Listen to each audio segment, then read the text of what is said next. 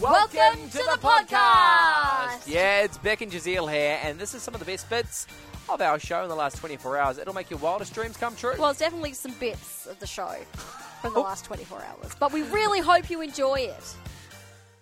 All right, how often should you be washing your hair? An expert has weighed in, but before I get to it, Mm-hmm. how often do you wash your hair?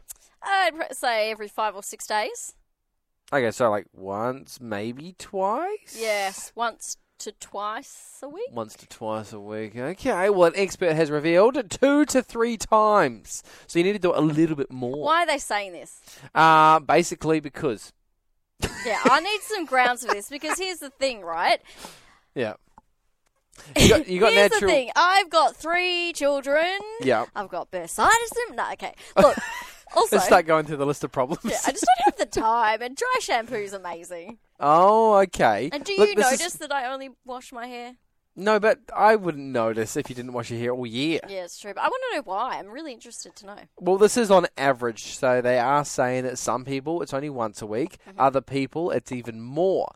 Um, My but mum washes her hair every day. whoa, Yeah, every day. Yeah, they've definitely said that's not good. because Yeah. you wash away all the natural oils in your scalp, I've heard that. so you don't want to do that. I probably do it about mm, once a month, I would See, say. I feel like guys are different Yeah. it can- This is on average again, so I don't know whether Yeah. it was uh, in of just taken of on- women or just of men. Yeah, see, I would. ah, I don't know. It didn't actually say females or males.